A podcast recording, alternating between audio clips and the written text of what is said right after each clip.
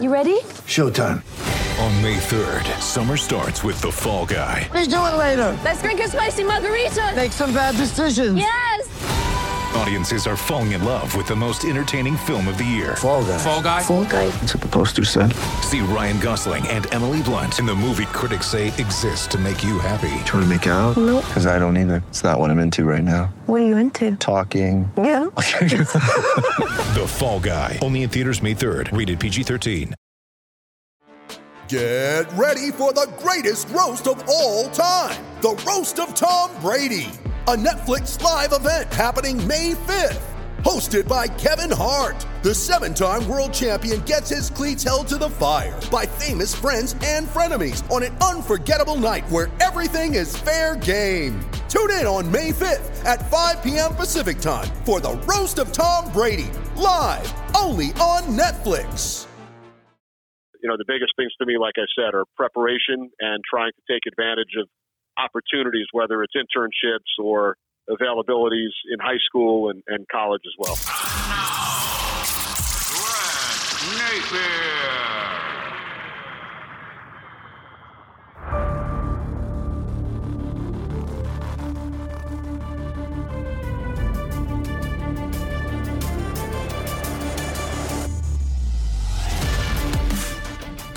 Today's show is brought to you by Roy's Umbrella. I've worked with Roy for years, and trust me on this, folks. You can count on Roy's Umbrella for a very low rate on your home loan. And here's what you're going to love no tricks, no nonsense, no extra charges at the end.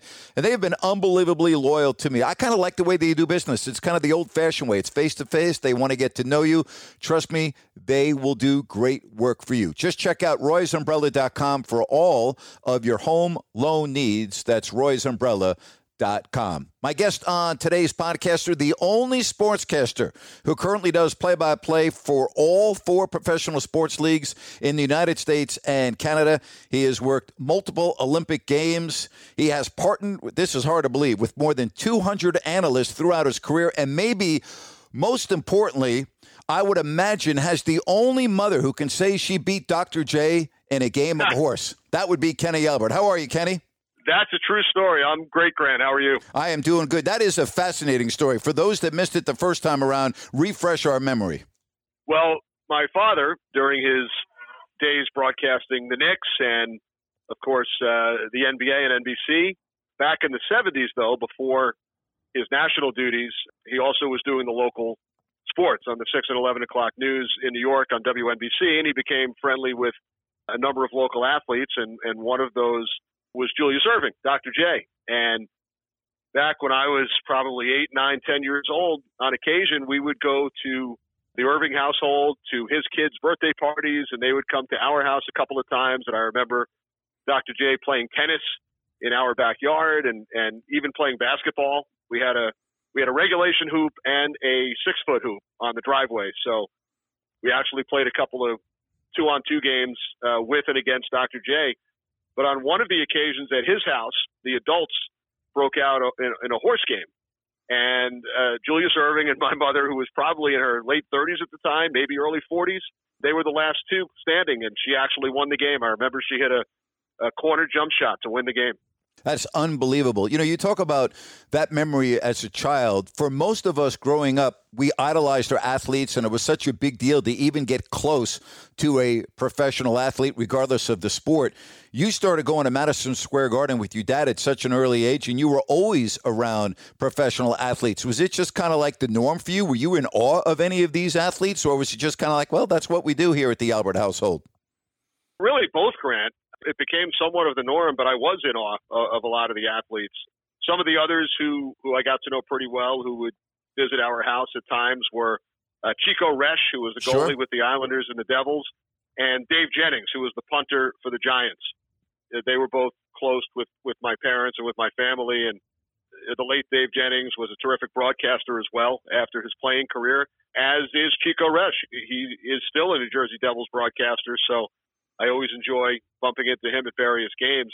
You know, but I also would tag along to games at Madison Square Garden and some of the other local arenas and stadiums. And as a kid, I would collect autographs and I would keep scrapbooks. So it was just such a big part of my childhood, and, and I still have great memories 30 and 40 years later. Hard to believe that at age six you actually did stats for your dad at a Rangers game. Amazing. That was uh, in Washington. It was the first year uh, the Washington Capitals were playing in the NHL. They were an expansion team, 74 75. And I, I always told the story that I was six, but it turns out when, when I went back and did some research, I actually was seven. So Okay. uh, I was a lot older than I was a lot older than you thought. and more mature, Uh, yes. because right. my birthday's in February. Their first season was 74 75, and it was a, a, a trip for my birthday. So I had just turned seven, actually. And it was a bizarre night. Uh, the Ice Capades or a similar type ice show had been in Landover, Maryland the night before at what was then the Capital Centre, which later became the U.S. Air Arena. And we arrived at the game, the Capitals Rangers game, and the ice was blue. Hmm. It was unplayable uh, for for a National Hockey League game, and the ice crew had to work on it for a couple of hours. And I think they started the game around eight thirty or nine o'clock at night. And I was there uh, with my father, tagging along to watch the game. And because it started so late, the, the regular statistician had a really early flight in the morning. So he left after the second period. So I took over the duties and actually kept the stats as a seven year old. I had just turned seven for the third period of that game. Unbelievable. Uh, at age six and then at age 14, you became full time stats for the Rangers, did you not? Right. Well, that was for the radio broadcast Yeah. um, that he was working alongside Sal Messina. And I did a couple of games then. And then over the next few years, 15, 16 in high school, I would take the train in from Long Island and I would keep the stats for the uh, Rangers radio broadcast. Kenny Albert uh, is joining us today on the podcast. What a fascinating uh, career, and it really is only in the middle of it. You got so much uh, ahead of you, thinking about doing all the hockey games, the NBA, Major League Baseball, uh, the the NBA. You've always said, correct me if I'm wrong, right? Your your favorites are hockey and basketball. Is that correct? Why is that? Well, I never really come out and say what my, what my favorite sports are. It, you know, I'm very fortunate to work in all four Grant and to, to a different extent. Um, I've done hockey for 30 years now. Started in the minor leagues in Baltimore back in 1990, and then moved on to Washington for three years. And since 1995, I've been with the New York Rangers and added duties with NBC about a decade ago. Very fortunate to be in the right place at the right time when when Fox acquired the NFC package away from CBS in 1994, and they hired a number of young announcers. And very proud to say that a number of us, including Joe Buck and myself, uh, myself, are still at Fox all these years later. And then Fox added baseball, so I've worked 10 to 15 baseball games a year. And along with my duties at MSG, doing the Rangers on the radio, I also slide over and, and fill in for Mike Breen on about 15 to 20 TV games per year. So all of the stars have aligned as far as the, the various networks that I work for. As a kid, growing up on Long Island, I loved all four. I loved hockey, football, baseball, basketball. Went to more hockey and basketball games than the other sports, but I would watch them all on TV.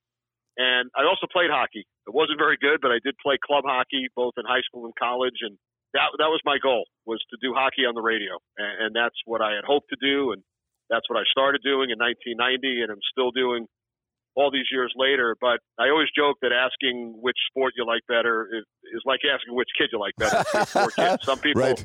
some people will answer the question, some won't, but right. they're, they're all so special. I mean, there's nothing Yeah. like one o'clock on a Sunday when an NFL game kicks off, and I've worked five divisional playoff games where there are you know over 30 million people watching. Now you never think about it like that. I, I go into every Sure. broadcast, and I'm sure you do as well. Uh, whether it's a preseason NBA game or a postseason NFL game, I prepare the same way. But also really enjoy you know doing baseball and traveling around to the various stadiums, and it's been such a thrill to work those 15 or 20 Knicks games per year with with the great Walt Clyde Frazier. is just so much fun. Talking about Walt Clyde Frazier, he was uh, one of my idols growing up, along with Willis Reed. I grew up in the '60s, and of course, you know this, but I'm I'm going to tell you what it was like for me growing up on Long Island during that period of time, and listening to your dad do not only the Knicks on radio, but the Rangers, and then rush over to do uh, the sports on Channel Four, uh, which was just fascinating. His schedule for me, but. Uh, when I was in junior high school, uh, I used to record your dad doing both the Rangers and the Knicks games, and uh, I would bring in the highlights, and we would all listen to them at homeroom before the first bell rang. And then if we had a big class assembly at Southwoods Junior High School in Syosset, and it ran short, uh, well, we couldn't leave until the bell ra- bang, uh, bell rang, so they would start chanting out Grant, Grant, Grant, and I would have to go up on the stage and do a mock play-by-play of the Rangers or the Knicks, and I I had commercials that I memorized that your dad did during the game. But what's fascinating? Eastern Airlines, the Yep. Wings of Man. and the second largest passenger carrier in the free world. Don't forget about that. You know? There you go. I could just imagine you and Chris Mad Dog Russo huddling up in homeroom listening to these Oh. tapes of Knicks and Rangers games in the 1970s. yeah, our homeroom teacher didn't like it too much. It was we were it was loud and it was unbelievable. But you know this. But the reason why I'm mentioning this is. Uh, I, I'm just always amazed throughout the years, uh, whether I'm interviewing someone, let's say like Ted Robinson, or you know, uh, announcers that live, you know, in different parts of the country, but have had such an impact in their career because of your dad. And I just wonder, I, I'm throwing a, a, just a dart up against the wall here. How many of us are in this career because of the Alberts, but mostly because of your dad, because we had to listen to the games on radio back then. We couldn't even really watch games on TV, and if they were, they were on tape delay. How many times have someone come up to you and said, gee, I'm a sportscaster because of your dad?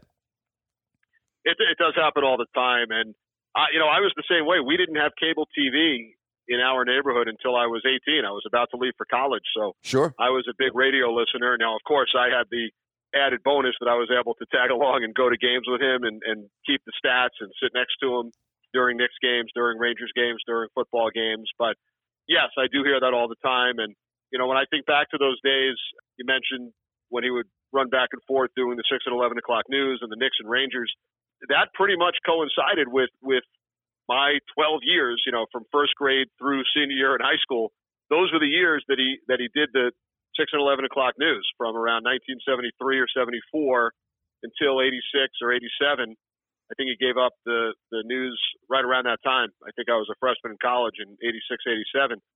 So you know, I remember tagging along, you know, going to the WNBC studios in the afternoon, and and he would do the six o'clock news, and then race downstairs and get in the car and drive to the Garden. And back then, the game started at 7:30, so it was a little easier. Now they start at seven o'clock.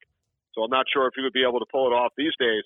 And at halftime or between periods, he would be on the phone with his producer, Dave Katz, and they'd be going over the 11 o'clock show. And he'd get in the car when the game ended and get back about 10:15 or 10:20, and then do the sports segment at around 11:15, and then get home about 12:30 and do the same thing the next day. And back then, the the radio broadcasts were primarily home games, so he wasn't traveling as much during the week. It was it was home games for the most part. But then on the weekends, he would he would do an NFL game or do boxing or do a baseball pregame show for NBC. So, you know, again, some of the greatest memories I have are tagging along, going to games, going to the studios at 30 Rock, and then actually the final the final time that I ever did statistics, I had already been working in Baltimore. I had done minor league hockey for two years, and I was about to start my first NHL job with the Washington Capitals in '92. But my last hurrah as a statistician with him was actually in Barcelona for the Dream Team games in '92, and it brought back so many memories watching Last Dance uh, during Oh, sure. the spring and summer. Um, I had a front row seat to all of those games and was keeping the stats for NBC in Barcelona. And while doing the Baltimore Skipjacks, your roommate was Barry Trotz, and I can't even imagine the pride and joy for you seeing him uh, win a Stanley Cup with Washington and that friendship. Uh, that's pretty special, isn't it?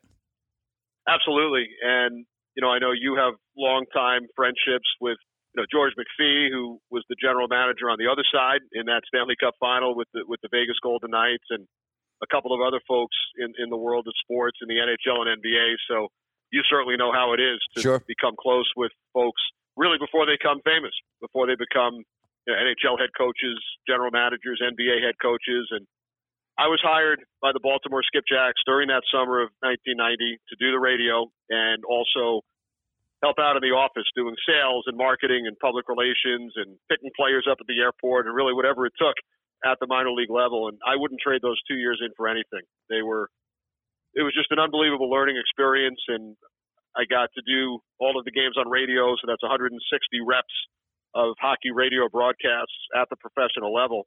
And to save money in the American Hockey League, sometimes the radio announcer would be paired up on the road with, with the bus driver in, in a hotel room. But in our case, they put the radio guy with the assistant coach. I was 22 years old. Barry Trotz, I think, was 27 at the time. We met for the first time in July of 1990, and we wound up rooming together for two seasons on the road. He became the head coach in February of my second year, and I'll never forget him telling me, "Let's not break the karma. We've roomed together for this long. We'll we'll do it, even though I'm the head coach now for the remainder of the season. Even though he was entitled to his own room at that point. My first year with the Skipjacks in 1991, Washington traded for a veteran defenseman as a depth player, and they wound up sending him down to Baltimore for about half the season.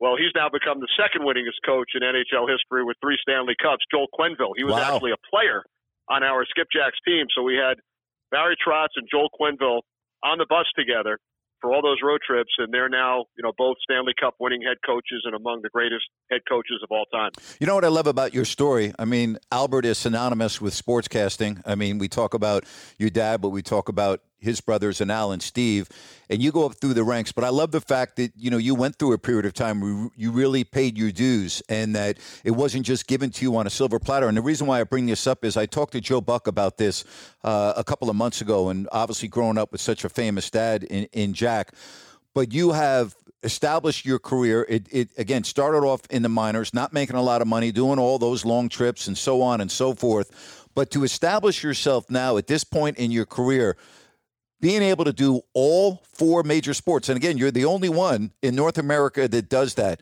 And you're not one that talk about yourself a lot, and you don't pat yourself on the back, and I get that.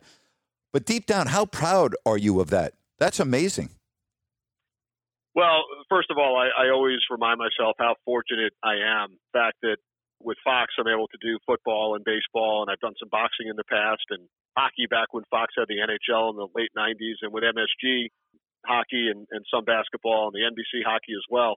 It all kind of fits together like a jigsaw puzzle. But, you know, as far as doing all four, and um, I know that I am the only one, uh, you know, currently that, that's involved in all four, although I didn't do any baseball this year due to the pandemic and the shortened season, and I was up in Edmonton during the hockey bubble. But during normal times, I am involved in all four. But there have been many others. There's a list out there somewhere. I know there are at least 10 or 15 play by play announcers who have done all four. Now, maybe not necessarily concurrently, not at the same time. For example, guys like Bob Wischusen and Ted Robinson. I know they're two uh, current play by play broadcasters. Sean McDonough, I think, has done all four.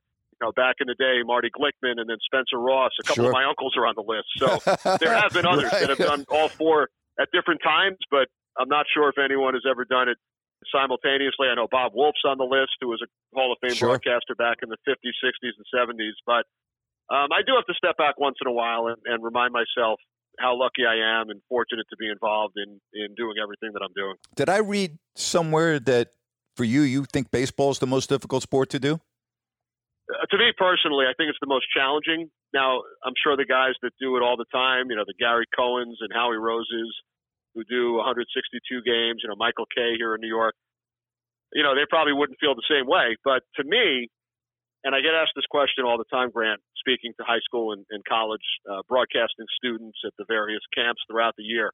To me personally, hockey's the easiest. Now, most people would think I'm crazy to say that because of all the difficult pronunciations and the, and the, the, the, the speed that the game is played at and, and the line changes, the fact that the players are changing on the fly.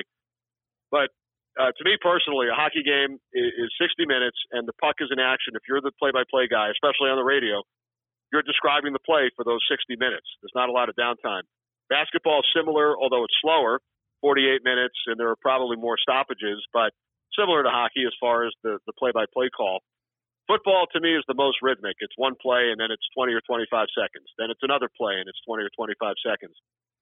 Baseball, the the ball's only in action for seven to 11 minutes per game, and hopefully you have a great color analyst. And I've been real fortunate to work with uh, guys like Tim McCarver, who's probably the best ever doing baseball, and, and many others who help fill in that time, you know, between pitches, between plays. So again, the, the, the men and women who do baseball on a consistent basis probably wouldn't look at it that way, but You know, that's my opinion. And then, of course, you have the differences between TV and radio, where on radio, in particular, basketball and hockey, you really have to describe everything that's going on out there. You have to give the time and the score a lot more often. On TV, you can pull back. You don't have to say as much. You can leave more room for your color analyst to, to get in and speak. It was just recently that we learned that uh, we would not be listening to uh, the most unbelievable hockey announcer maybe that's ever lived in Doc Emrick. I say Doc Emrick, you say what? I say he's the Vin Scully of hockey. Wow. He's just an absolute treasure. He's a gentleman. I've known Doc Emrick for 35 years, and he's the best. He's, you know, he, he's poetry in action. He's a wordsmith. And to anyone who's never heard Doc Emrick call a hockey game, if you're familiar familiar with Vin Scully, he's the Vin Scully of the sport of hockey. He will be missed. Uh, there's no question about that. And that brings me to the Olympics. And you've done, you know, a lot of Olympic hockey. And there are so many international players now in the National Hockey League, but you've done games in the Olympics that uh, when the United States is not playing. How challenging is it to do international competition with you know, two international teams, one not being either the United States or Canada. You talk about pronunciations. I know you, and you you are so prepared. You are such a stickler for homework preparation and getting every name right. And I, the reason why I'm bringing this up is I talked to Mike Breen, and he did basketball in the Olympics, and he did games that didn't involve the United States, both women and men. And he just said that was the most challenging uh, job that he's ever had, just to make sure he got all the pronunciations correct it is challenging, Grant. It's a lot of fun, but it is challenging. Uh, you brought up Doc Emrick. The first Olympics I worked were in 2002 in Salt Lake City, Utah, the Winter Olympics for NBC. And I received a phone call about a week before the start of the Olympic Games. Mike Emrick was scheduled to work hockey along with Gary Thorne at the time. And, and Mike has told the story on numerous occasions, so I'm certainly not speaking out of turn. Mike stayed home because his, his dog had cancer and Mike and his wife Joyce are they've spent a good portion of their adult lives uh, around animals, taking care of animals, uh, dogs and horses, and he did not want to leave his wife home for three weeks with the sick dog. So, believe it or not, that's how I received my first opportunity to work Olympic hockey.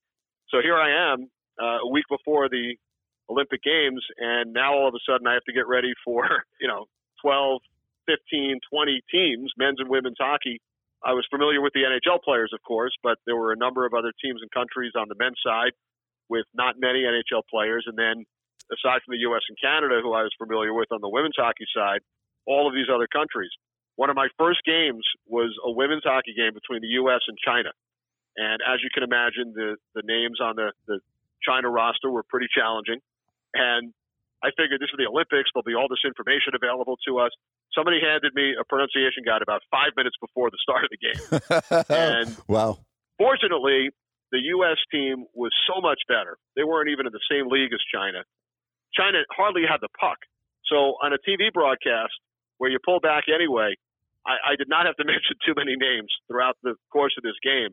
The U.S. probably had 70 shots on goal, and the, the goalie for China was great, and her nickname was the Great Wall. Mm. So we refer to her as the Great Wall throughout the That's game. beautiful. Uh, but but that was certainly challenging. Now, in later years, working the Olympics, similar situations. You know, I, I might have a game between Belarus and Kazakhstan, for example, and you know, you had to study the names and learn the names. But as you could appreciate, once you once you work a team once, the names kind of sink in. So then, if I had the same country two or three times, it would get a lot easier. Um, I would have women's hockey games, you know, between Russia and South Korea, for example, in 2018.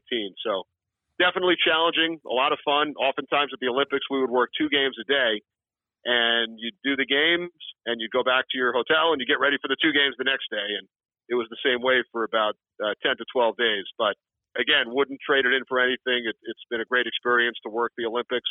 Now, when I was in Edmonton in the NHL bubble for 37 days, we did have a lot of two game days and even uh, a couple of three game days, but those are a lot easier because it's the NHL teams, it's the players you're so familiar with, and it was the same teams because they were involved in best of seven series. So you're seeing the same teams over and over again. A couple of weeks ago, I made uh, uh, kind of a. I have a thing called Grant's Rant every day, and I ranted about the media making a big deal out of Joe Buck doing seven games in seven nights, doing you know obviously the World Series, doing the football on Sunday, Thursday, and traveling on a private jet. And I also said Joe would be embarrassed by it. Joe doesn't want to hear about you know people making a big deal that he's you know doing seven games in seven nights. But I now go back to you because I think one of the craziest travel schedules that I ever remember, and it wasn't on private jets. A couple of years ago, when the Rangers were in the Eastern Conference Finals going against Tampa, and I believe the Blackhawks were in the Western Conference Finals against the Kings, and you were doing the Rangers radio, but then the very next night you were doing the Western Conference Finals for NBC Sports. That, was that the most challenging travel schedule that you've ever had? It was. That was crazy. And and just to get back to Joe Buck for a second, I sent Joe a text right as he started that stretch during the World Series, and he had I think three NFL games in five days, and I, I wrote something to the effect of, uh, "Have a great week, slacker." he, he, he had a pretty funny response back, but you know you can't even compare what what he's doing to what any of us have done because those are such high profile games, and I give him so much credit. You know, first of all, it's it's an entire week long process to prepare for one NFL game normally, and he had three and five days plus the World Series. So, you know, I give him a lot of credit. There, there are a lot of you know, if I'm if I make a mistake on a Rangers radio game, really not a lot of people would notice. But you know, if Joe makes a mistake or misspeaks on a World Series game or you know a Thursday night football game, the only game going on at the time, there, there's a lot of pressure. So that's a I great point. So much, so much credit. He's he's one of the greatest of all time. Yes, he is. Uh, now he's going to be inducted into the Pro Football Hall of Fame, and I'm sure Cooperstown is not not that far behind. But that was probably my craziest stretch. It was 2014. That was the first year that I was asked to do the Western Conference Final on NBC, which was a huge honor. And wouldn't you know it, for only the second time in about 15 years, the Rangers that same year advanced to the Eastern Conference Final. so, you know, now I'm sitting there planning out the schedule, and uh, both networks were great about you know going back and forth and coming in, you know, early on game day and not being there the night before. But it was that year was New York and Montreal, the Rangers and Canadiens, and the LA Kings and Chicago Blackhawks. And I wound up working 12 of the 13 games in that conference final. Wow. Missed the first Ranger Montreal game just because of logistics, but worked 12 of the 13. The next year, it was uh, not as crazy. It was the Rangers in Tampa and Chicago and Anaheim, but I didn't work all of the Western Conference games. Doc Emrick did some of those. I've had other stretches in October you know, prior to this year, during quote normal years, where I would have four sports in the span of maybe six or seven days with football, baseball playoffs. I've been involved with a couple of times, and then NHL and NBA, NHL regular season, NBA preseason. To me, those are the most fun times. You know, they are somewhat challenging because of all the studying and all the work you have to get done, but the adrenaline helps carry you through as well as your partners and the production folks. But I also feel like, and I'm sure you're the same way. I get so much work done on the road, on planes, mm-hmm. in cars, uh, in hotel rooms. So there are almost less distractions when you're on the road than when you're at home. So I feel like uh, I'm able to get the work done even with those crazy schedules where I might have three or four different sports in the course of seven to 10 days. With everything that you do, and you're on the biggest of stages doing your four sports, you seem to be very grounded to me. And by that I mean you seem to have great respect for the people in the profession, the people that watch you, the people that listen to you. You always seem to make time for everyone. Uh, you don't come across in any way, shape, or form as having a big head, and I can go on and on. Where does that stem from? Were you like that as a kid? Does that come from your parents? Did it was there one individual that had the biggest impact on you to make sure that you stayed grounded? You know, I've never really been asked that question before, Grant, but it was just how I was brought up. I would have to give both of my parents credit. I was pretty quiet as a kid. I was reserved. Um, I would open up when I turned on the tape recorder, I guess, to announce games as a youngster. But uh, I would have to give them the credit. It was really all that I ever knew as far as uh, how to act and, and how to treat people. So I guess I can't really take too much credit for that. It, it would come from them you look back at everything that you've accomplished right now. If I told you, okay, Kenny, you are only going to be able to announce one game the rest of your life, which sport would you choose? Well, I think for anybody in our profession, if you had to pick one game, probably say the Super Bowl. You know, for me, I, I've had the opportunity to work a number of big events, and I did work one Super Bowl on the world feed, the international feed, Giants Patriots Super Bowl 46, which was not seen in the U.S., but it was seen around the world. You know, also the Stanley Cup final. I've worked it on radio now eight times and did one Stanley Cup final game on the TV side back in 2014, also filling in for Doc. So, you know, those would be the, the top two in my mind. Um, and I know you had Mike Breen on the podcast recently, and, and he's the he's the record holder for NBA finals, and he does an unbelievable job. And Joe Buck does the World Series every year and, and the Super Bowl every three years. So I think for all of us, you know, those are the events that you strive for. You know, whether it's Al Michaels, Jim Nantz, Joe Buck in the three man rotation on the Super Bowl. But if, if you had to pick one, I, I would say it's the Super Bowl with the Stanley Cup final not far behind. And like I said, I've, I've kind of dipped my toe in the water on both with the world feed of the Super Bowl and eight Stanley Cup final series on the radio. I've called baseball playoff games and NBA playoff games and some boxing matches and Olympics. So just very fortunate to be involved in all the events over the last 25 to 30 years. You know, a little earlier, you talked about teaching to our youth, whether it's at a school or a broadcasting camp. A camp. What are one or two things that you think are most important to an aspiring broadcaster? What's the message that you always like to get across? No, number one is the preparation, and that's what I learned uh, from my father and from other announcers uh, that I watched growing up. Uh, during my college years, I was an associate producer for Howie Rose on Mets Extra on WFAN. I would sit there with Howie at every Mets home game from 87 through early in the 90s season. And I learned the same thing from Howie, who's one of the most prepared broadcasters out there. I'm old school. I still have newspapers delivered. I do a lot of reading and, and research on the internet, on my iPad, etc.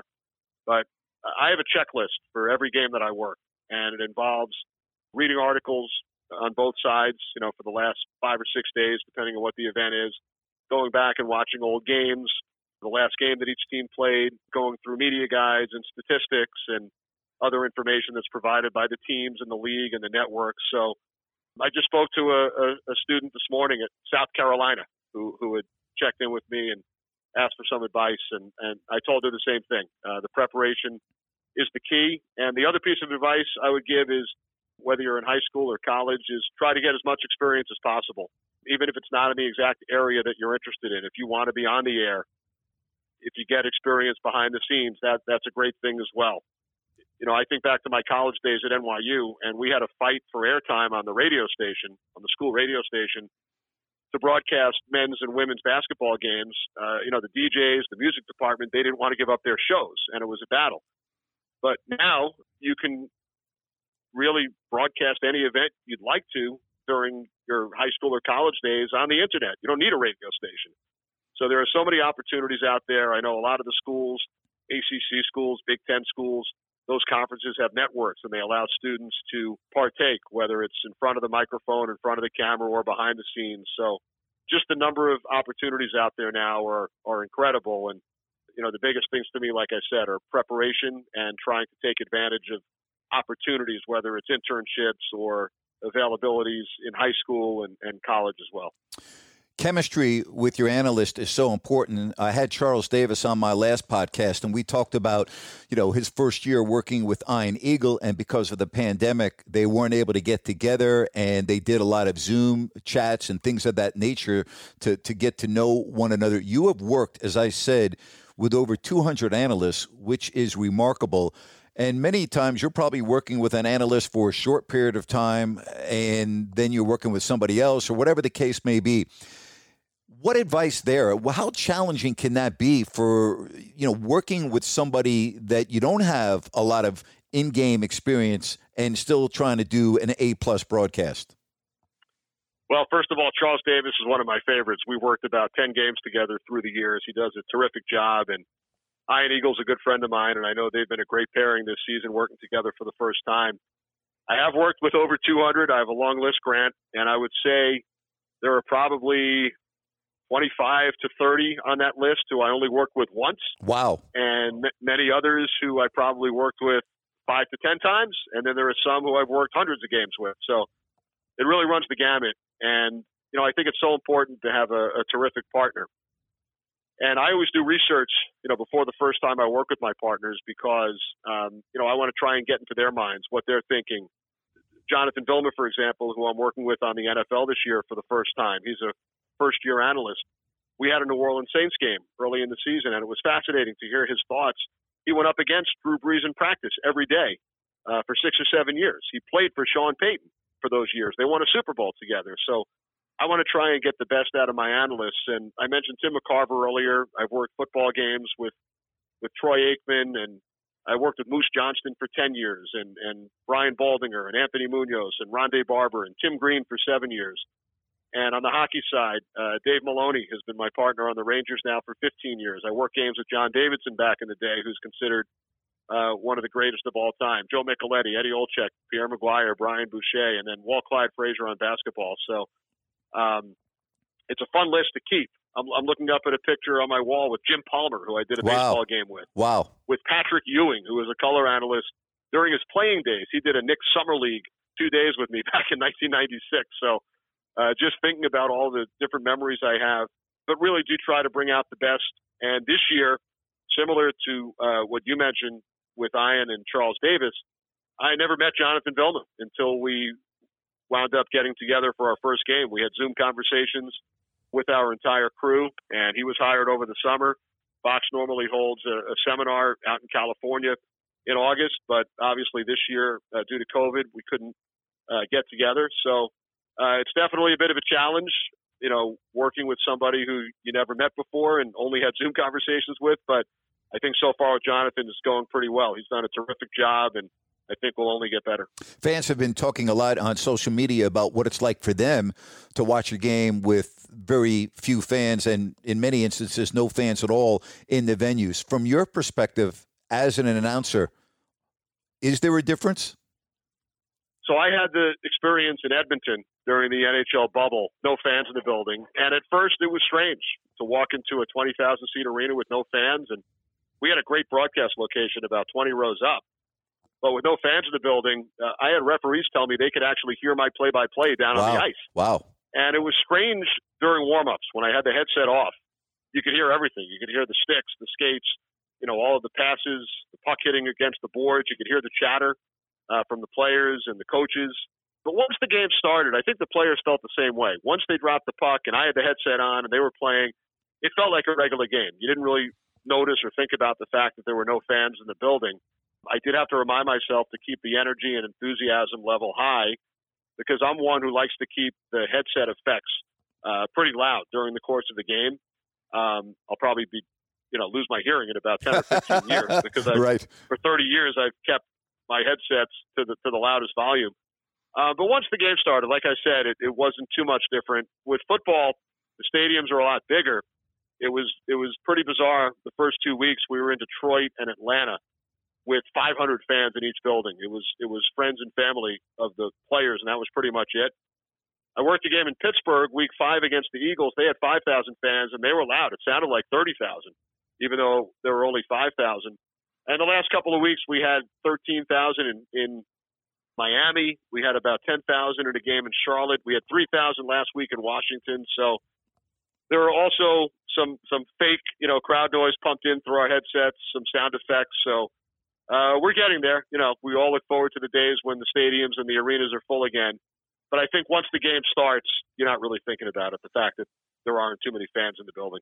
Well, you have been so incredible to me over the years with your time. Uh, whenever I reach out and need you, and I cannot thank you enough. Uh, you're you're incredible. Uh, you're so gifted at what you do, and of course, uh, the name Albert has had a profound impact on my life because of your dad and growing up and through that era. And uh, uh it's funny, I was talking to Mike Breen about this a couple of weeks ago, and anyone else that lives in that area. I, I think a lot of us would have never been sportscasters uh, had it not been for uh, Marv Albert. And but it's great to see uh, your success and, and how great you have become at all four sports. And again, I can't thank you enough. You are you're a top shelf individual, and I'm grateful for you. Well, Grant, I really appreciate you having me on. Always enjoy chatting. Uh, look forward to hopefully seeing you soon, and appreciate the kind words. Hope you and your listeners are staying healthy and safe. And I have a lot more stories, so hopefully we can do this again one day. Yeah, you got that. Thanks, Kenny. Appreciate it. Time for a little Q&A, and if you go to crowdquestion.com, it's easy to sign up, and then you can ask me a question. We're even taking voice questions now. This one is from Riley. Hey Grant, do you think it's better for coaches to be emotional like Pete Carroll or even keeled like Bill Belichick? And does it matter by sport? You know, it doesn't matter. I've always said you have to be yourself. I mean, Tom Landry was a great football coach for the Dallas Cowboys, right? And he looked like a statue on the sideline. I think coaches know how to reach out to their players, uh, but they can't be phonies. And if they're phonies, they're not going to last long. I've always said, you know, in broadcasting, you have to be yourself. So, uh, good question, Riley. And again, you can ask a voice question by going to crowdquestion.com. All right. Aaron says, at this point, would you rather have Joe Burrow, Justin Herbert, or Tua as your quarterback? I think they can all be very good. I like Joe Burrow a lot. I've been very impressed with Herbert. The issue with Tua is his health. And I, am watching him play, and first of all, he's no question a, a dynamic player. Is he going to be able to withstand the hits? That's the only thing that concerns me about Tua. But you asked at this point, and again, it is a very, very small sample size. I love what I see uh, from Joe Burrow. Luke, what are your clubs of choice? Have you played golf since moving to Florida? I'm a ping guy. I love ping. I just absolutely love their product. Everything about ping. I love their reps. Uh, I love everything about what they stand for uh, the history at the Karsten factory. I love everything. So, um, and I've only played once. And yes, I'm out there with my ping hat and my ping clubs. I absolutely love uh, ping. All right, Ernie, do you prefer doing a show alone like this or with another person? You know, I've never done a podcast before. So for right now, I love what I'm doing alone. I think it brings out me as an individual. Uh, you know, again, I'm uh, unique, right? And on the radio, I used to do a show by myself for, you know, a long time. Then I had a partner and I made it work. But for the podcast, I really enjoy doing this alone. That's a very good question, by the way. All right, Phil says, Did you dream of playing pro sports as a kid? I think we all grow up dreaming of playing pro sports. Uh, and I was no different. So, yes, I did. And then I think you realize, even though I was a good athlete in high school, I wasn't good enough to play professionally. But yeah, I think we all do. I think we all do. All right, Brendan, will you ever have guests not from the sports world? It's cool to have our questions answered. Thanks for doing that. Yeah, I will. I'm going to try to get Harlan Coben on, the uh, renowned New York Times bestselling author. Uh, I'm trying to branch out and have a couple of other guests that I think would be very, very interesting. So from time to time, uh, I will do that. And again, thanks for the questions. Go to crowdquestion.com. It's time for Rant, Rant, Rant. Today's rant is brought to you by New Works Plumbing, locally owned in Sacramento for 20 years. Leak detection, water line repair, plumbing repair, bathroom plumbing, repiping for Kitec and copper pipes. New Works Plumbing is a full service plumbing solution. No matter how small or how large your plumbing problem, they've got a fix for you. New Works Plumbing has experienced technicians on call 24 7 for all of your plumbing needs. Just go to newwrxplumbing.com. That's N E W W R X plumbing.com. All right, so we're seeing college football games each and every week be postponed. We're seeing all the COVID cases going through NFL teams, right? And we're looking at all the statistics in many states in the country. And yet, the NBA is going to try to get together and have training camp starting in about two weeks, and they're going to kick off the season on December 22nd. And everyone is all excited about this week's draft and free agency, which is going on. And I would just say, hold your horses, because I'm still kind of perplexed how the NBA thinks that they're going to have a season up and running on December 22nd when we look at the COVID spikes pretty much all over the country. And my question is if they can't do it in college football, if they can't keep the NFL locker rooms clean, and again, look at all of the positive cases. I mean, I'll go into the travel industry. There was a cruise line, an upper uh, scale luxury cruise line that left Bermuda for the Caribbean, right? Now, think about this. You had to have a COVID test before you even got to the terminal. And once you got to the terminal, you were given a COVID test before you could get on the ship.